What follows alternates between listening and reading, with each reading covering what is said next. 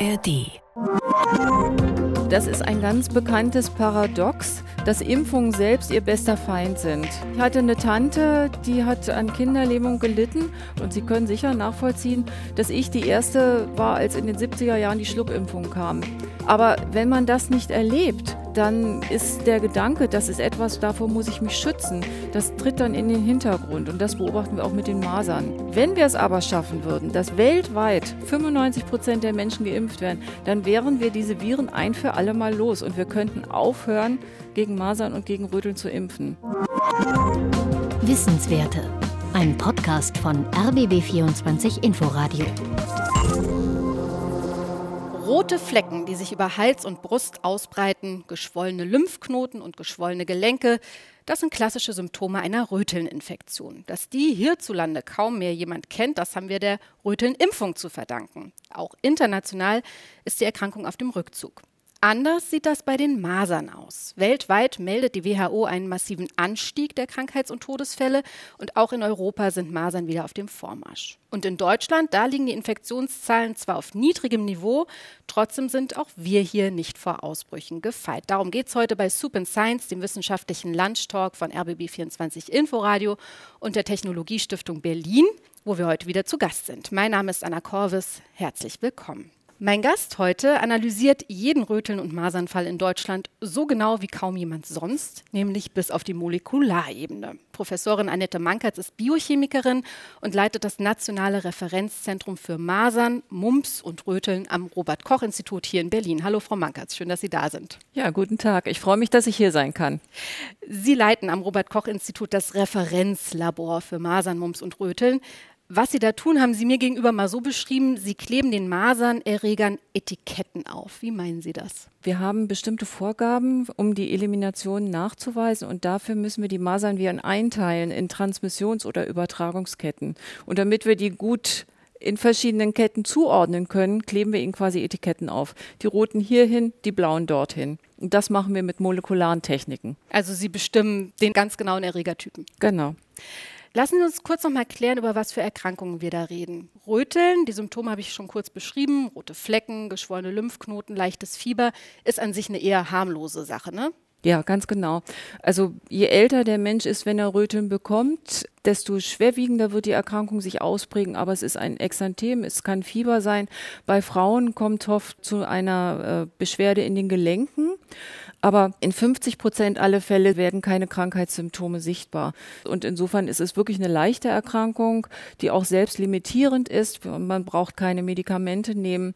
Ich glaube, wenn es nur darum ginge, hätten wir möglicherweise für Röteln gar keine Impfung. Aber aber es gibt die Säuglinge beziehungsweise genau, die Babys im Muttermund. Genau. Also die eine große Gefahr, die von den Röteln ausgeht, ist die Infektion von Frauen, die schwanger sind, im ersten Drittel der Schwangerschaft. Das ist der Zeitraum, wo die Organe angelegt werden beim Kind und eine Rötelninfektion bei einer nicht geimpften Frau führt mit einer ganz großen Wahrscheinlichkeit zu schwersten Fehlbildungen.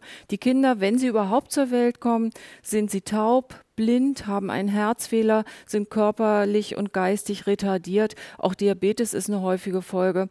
Die WHO schätzt, dass jährlich 100.000 Kinder, die am kongenitalen Röteln-Syndrom leiden, zur Welt kommen, weltweit. Das ist bitter. Masern wiederum sind generell nicht harmlos, gehen zwar erstmal auch mit grippeähnlichen Symptomen einher, auch mit diesem bekannten Ausschlag. Noch bekannt als schwerwiegende Folge ist diese Hirnentzündung, die vorkommen kann. Und was ich noch interessant fand, war, eine Maserninfektion kann auch eine langanhaltende Schwächung des Immunsystems zur Folge haben. Das haben vor ein paar Jahren Forscher herausgefunden. Ganz genau. Also da reden wir von zwei Effekten. Zum einen von einer Erkrankung, die als SSPE abgekürzt wird, subakute sklerosierende Panenzephalitis. Dahinter verbirgt sich eine degenerative Erkrankung des Gehirns. Das Masernvirus wird nicht aus dem Körper eliminiert, sondern zieht sich quasi ins Gehirn zurück und repliziert dort. Und da Masernviren eine Fähigkeit haben, Zellen zum Fusionieren zu bringen, verschmelzen die Zellen miteinander. Und Sie können sich vorstellen, dass das kein guter Zustand ist für eine Gehirnzelle, wenn sich da zehn Zellen zu einem Zellball zusammenknüllen. Das heißt, die Zellen sterben ab, die Gehirnkapazität nimmt ab und die Menschen sterben. Das ist immer eine fatale Diagnose. Man kann diese Menschen nicht retten. Das sind sehr seltene Fälle, aber wenn ja. sie vorkommen, ja. dramatisch. Ne? Ja.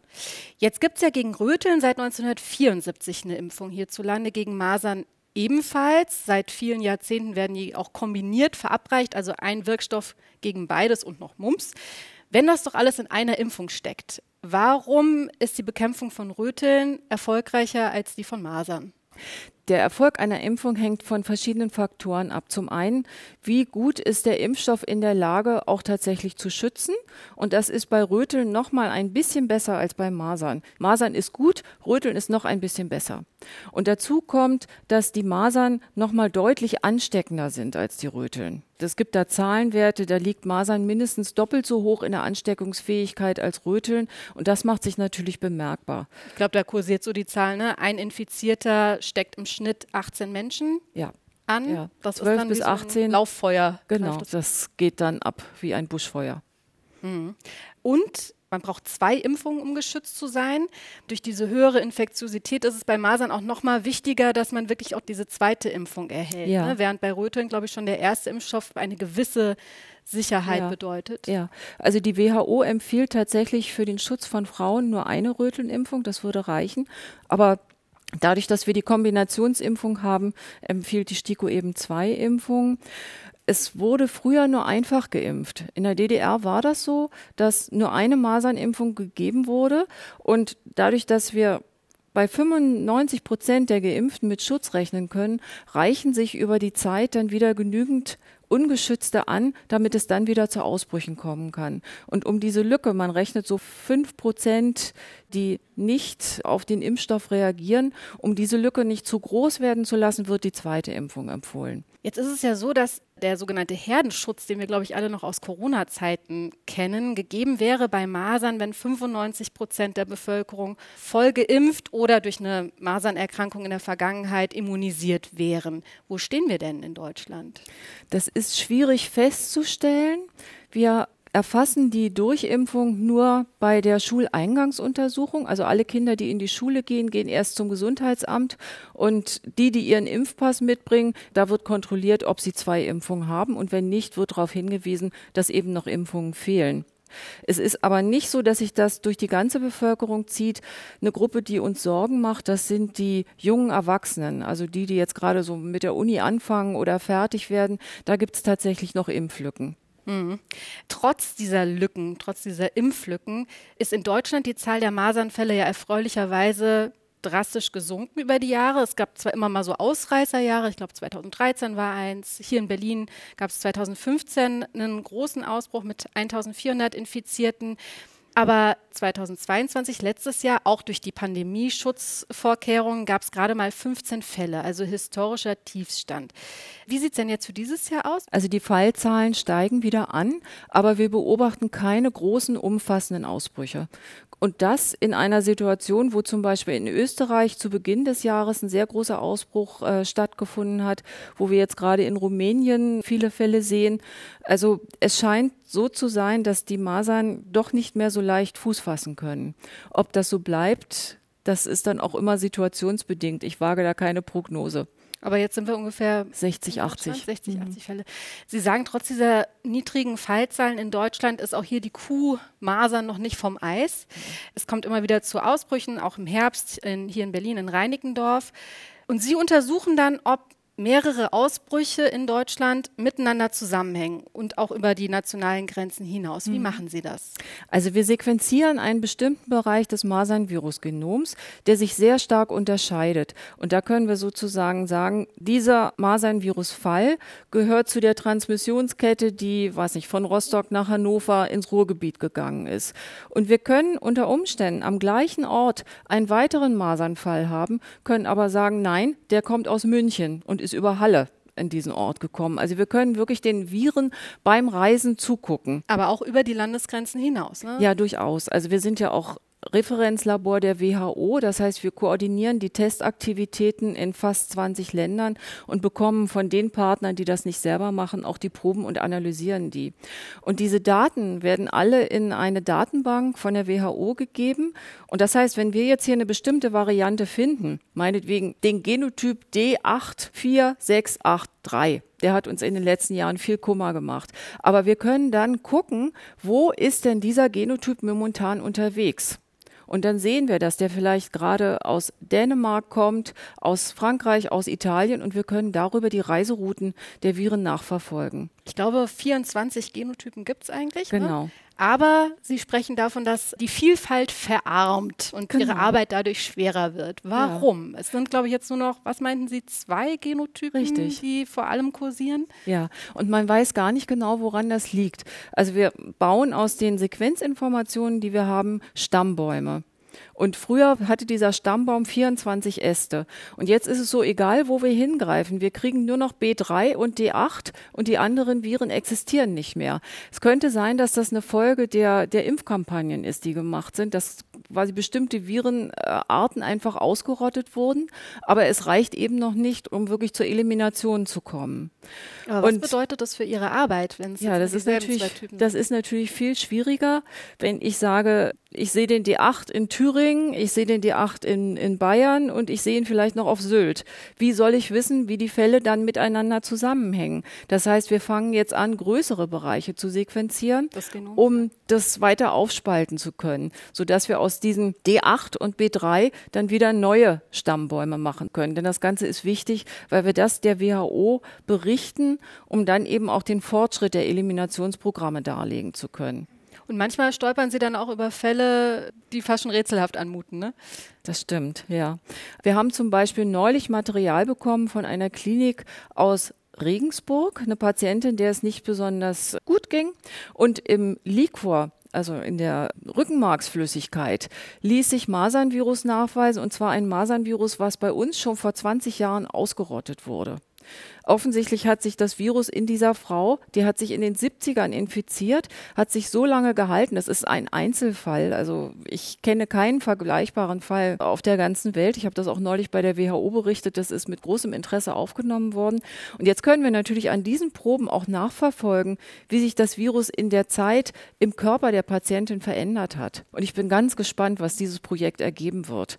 Also es ist ein Fall, an dem wir sehr viel lernen können. Jetzt haben Sie ja schon gesagt, äh, das Ziel des Ganzen Ganzen ist ja eigentlich die Elimination. Deswegen ist es wichtig, diese Übertragungsketten nachverfolgen zu können.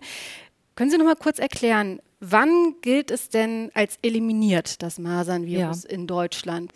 Also die WHO hat da einen Paradigmenwechsel hingelegt. Früher waren es Fallzahlen. Wenn wir Fallzahlen hatten, mehr als ein Fall pro einer Million Einwohner, galt das Virus nicht als eliminiert. Und inzwischen ist es so, dass weniger die Fallzahlen interessant sind, sondern die Frage, ob das Einbringen eines Virus, der Import, dann zu langen Ketten führen kann. Und wenn eine Virusvariante die wir eben so genau molekular charakterisieren, wenn die länger als zwölf Monate in Deutschland nachzuweisen ist, dann ist das nicht mit dem Eliminationsziel zu vereinbaren. Das heißt, wenn ich jetzt D84683 über zwölf Monate in Deutschland nachweise, dann wird uns die WHO quasi eine rote Fahne aufs Dach setzen und sagen, ist nicht eliminationskompatibel. Und diese Daten, da sind wir mit der WHO im Austausch. Für Röteln ist das gelungen. Und das ist was, wo ich am liebsten eine Flasche Sekt aufmachen würde und sie alle einladen würde, weil ich das so einen tollen Fortschritt finde. Wir haben wirklich mit einer gemeinsamen Anstrengung, das äh, macht ja nicht einer alleine, sondern es ist eine gesellschaftliche Anstrengung, haben wir es geschafft, dass die Röteln in Deutschland seit 2017 nicht mehr auftauchen. Also ich bin da ja total stolz drauf und freue mich da einfach auch sehr drüber. Genau, und die Impfung hat natürlich maßgeblich dazu beigetragen. Und wir hatten schon besprochen, bei Masern fehlen eben wahrscheinlich ein paar Prozent, um diesen ja. vollen Schutz, um diesen Herdenschutz zu erreichen. Diese fehlenden Prozentpunkte, das sind zum Teil Menschen, die sich nicht impfen lassen dürfen, können, aus gesundheitlichen Gründen. Das sind natürlich Impfgegner auch, ein harter Kern von Impfgegnern, aber auch Leute, die verunsichert sind. Wenn man jetzt zum Masernimpfstoff googelt oder sich in Social Media bewegt, da kursieren diverse Gerüchte rund um den Impfstoff. Jetzt an Sie als Wissenschaftlerin, als Biochemikerin, wie sicher ist denn dieser Impfstoff? Also der, der Impfstoff ist ein abgeschwächter Lebendimpfstoff, das heißt ein Virus, was die Fähigkeit zum Krankmachen verloren hat, aber die Fähigkeit noch hat, eine Immunantwort auszulösen. Eine häufig beobachtete Quelle von Verunsicherung ist, dass gesagt wird, dass diese Impfstoffe Aluminium enthalten, Quecksilber enthalten. Das ist nicht so. Das kann man also auf den, in den Fachinformationen nachlesen. Und insofern, wenn Eltern mich fragen, das kann ich doch meinem Kind nicht spritzen. Ich bin keine Ärztin, ich mache auch keine Impfberatung. Aber ich bin selber Mutter von zwei inzwischen erwachsenen Kindern, die sind geimpft. Und ich sehe einfach auch, die Impfstoffüberwachung und die Sicherheit, die ist gegeben. Dafür haben wir das Paul-Ehrlich-Institut. Und Sie haben ja auch alle miterlebt, wie in Zeiten von Corona es da doch durchaus Signale gab, die dann gesagt haben, diese Impfung ist für eine bestimmte Personengruppe nicht sicher, diese Sinusvenenthrombosen bei den jungen Männern. Und da hat es ja auch bei uns eine Einschätzung gegeben, dass diese Impfung für eine bestimmte Gruppe besser nicht empfohlen wurde. Aber alles, was wirkt, hat meistens auch eine Nebenwirkung. Ähm, bei Masern gibt es auch Diskussionen darüber, weil das auch die sogenannten Impfmasern auslösen ja. kann. Was hat es damit auf sich mit den Impfmasern? Also die Impfmasern sind eine abgeschwächte Form der Erkrankung. Wie gesagt, es ist ein Lebendvirus, das ihnen unter die Haut gespritzt wird. Und ich möchte auch auf gar keinen Fall den Eindruck erwecken, dass das völlig risikolos ist. Das ist ein medizinischer Eingriff und er hat gewisse Risiken. Wenn jemand geimpft wird, dann besteht die Wahrscheinlichkeit, eine Gehirnentzündung zu entwickeln, die liegt bei 1 zu einer Million. Wenn wir das jetzt für Deutschland berechnen, würden wir sagen, wenn wir ganz Deutschland impfen, müssten wir mit 85 Fällen von Gehirnentzündung rechnen. Wenn wir ganz Deutschland simultan infizieren würden, müssten wir mit 85.000 Fällen von Gehirnentzündung rechnen. Und wenn man das als Risikoabwägung macht, dann glaube ich, steht die Sicherheit eher auf der Seite der Impfung, zumindest in meiner Einschätzung. Ich glaube, weltweit sagt man, dass allein im 21. Jahrhundert die Masernimpfung 20 Millionen Todesfälle verhindert hat? 57. Oh. Seit dem Jahr 2000 sind durch die Masernimpfung 57 Millionen Todesopfer verhindert worden. Das sind Schätzungen der WHO. Das habe ich immer als Schlussbild bei meinen Vorlesungen. Jetzt gilt ja seit März 2020 hier in Deutschland das Masernschutzgesetz, dass eben Kinder, die in Kita oder Schule kommen, den Impfnachweis vorzeigen müssen, entsprechend auch Erzieher, Lehrer, auch im Gesundheitsbereich. Das wurde ja heiß diskutiert, ob der Staat dazu sehr die Freiheit des Einzelnen einschränkt und so weiter. Das können wir jetzt hier nicht klären. Sie sind Wissenschaftlerin, keine Politikerin. Aber deswegen nochmal die Frage nach den nüchternen Zahlen. Hat das eigentlich auch einen Effekt gebracht? Das ist schwer zu sagen, weil natürlich die Pandemie gleichzeitig da auch überlagernde Effekte verursacht hat. Ich denke, das muss man nochmal ganz gründlich evaluieren. Diese Daten liegen noch nicht vor. Aus meinem persönlichen Erleben kriege ich immer wieder die Rückmeldung, wenn ich mit Gesundheitsämtern oder Kinderärzten telefoniere, dass die sagen, nee, da haben sich jetzt aber doch noch ein paar impfen lassen. Aber wie gesagt, es ist eine Beobachtung, es ist anekdotisch. Das ist jetzt keine, keine evidenzbasierte Beobachtung.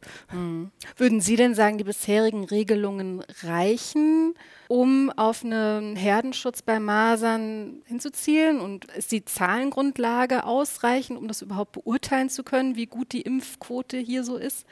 Also was ich mir ganz persönlich wünschen würde, wäre ein Impfregister, wo wir solche Fragen wie, wie viele Menschen sind denn in Deutschland geschützt, wo wir die beantworten könnten. Das gibt es nicht. Die, die Erfassung dieser Daten ist relativ schwierig. Also das wäre ein Wunsch, den ich als, als Privatperson hätte. Aber wir haben die schicken gelben Lappen mit den Stempeln drin. Ja, ganz genau. Und wie oft gehen die verloren? Also das ist ja genau das. Repariert. Also, mein Slogan ist immer, Deutschland sucht den Impfpass und viele finden ihn nicht.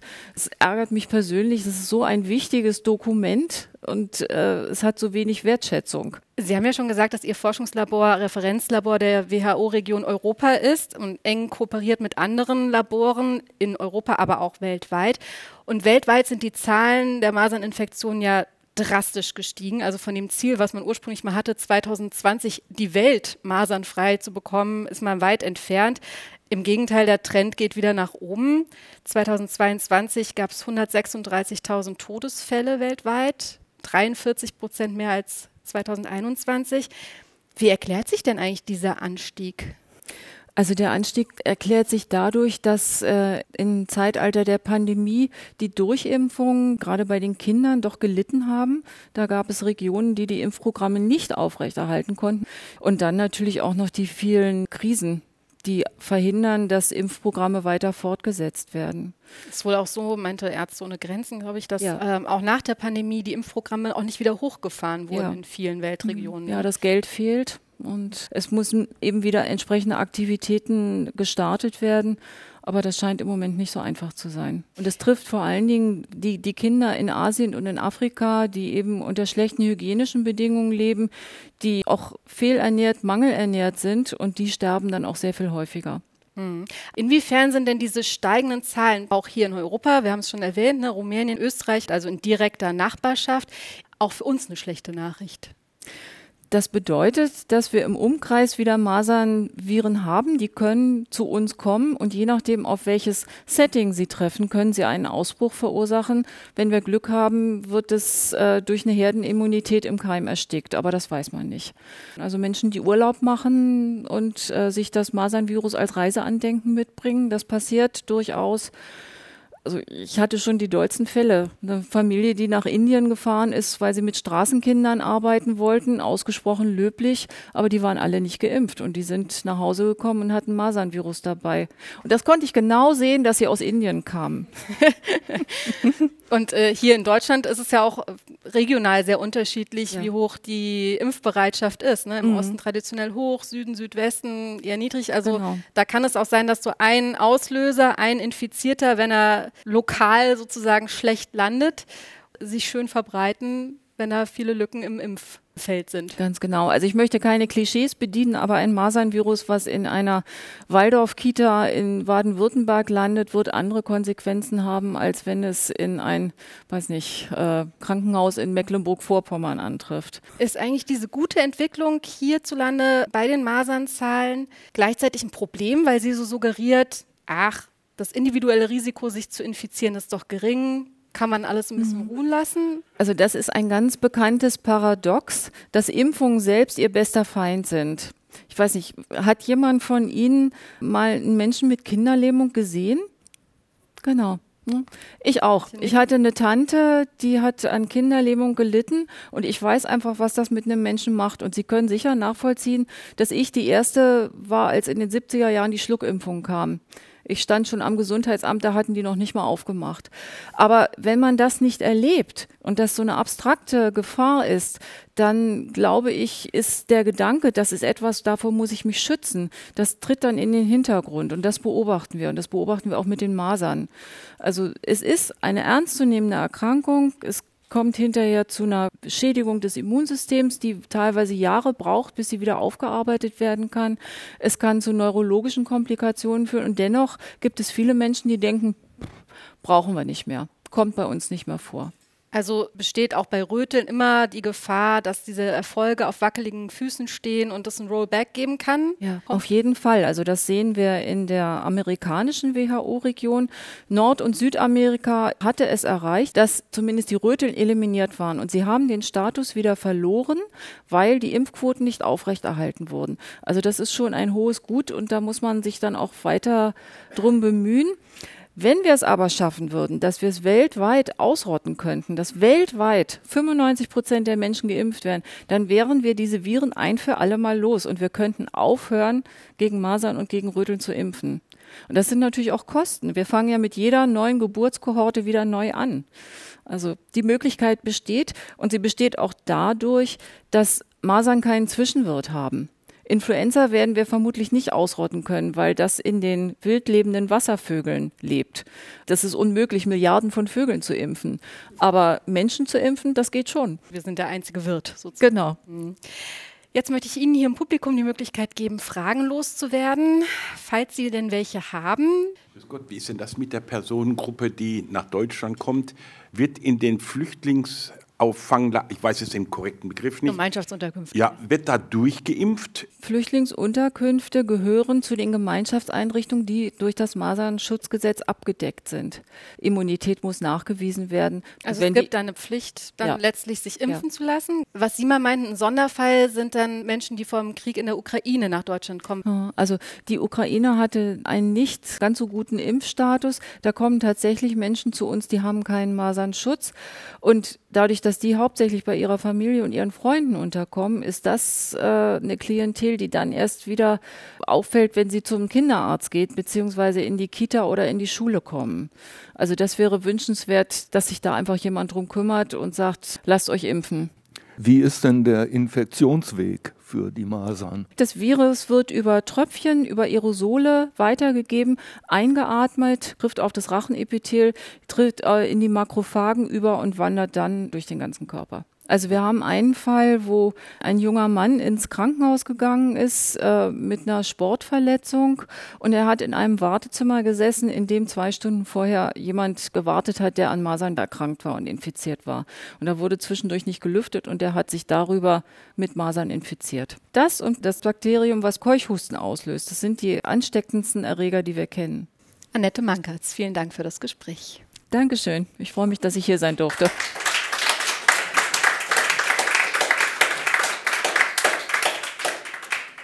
Das war unser wissenschaftlicher Lunchtalk Soup and Science, eine Kooperation von RBB24 Inforadio und der Technologiestiftung Berlin.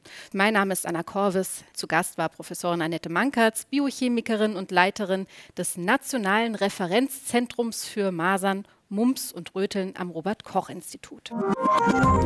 Wissenswerte. Ein Podcast von RBB24 Inforadio. Wir lieben das Warum.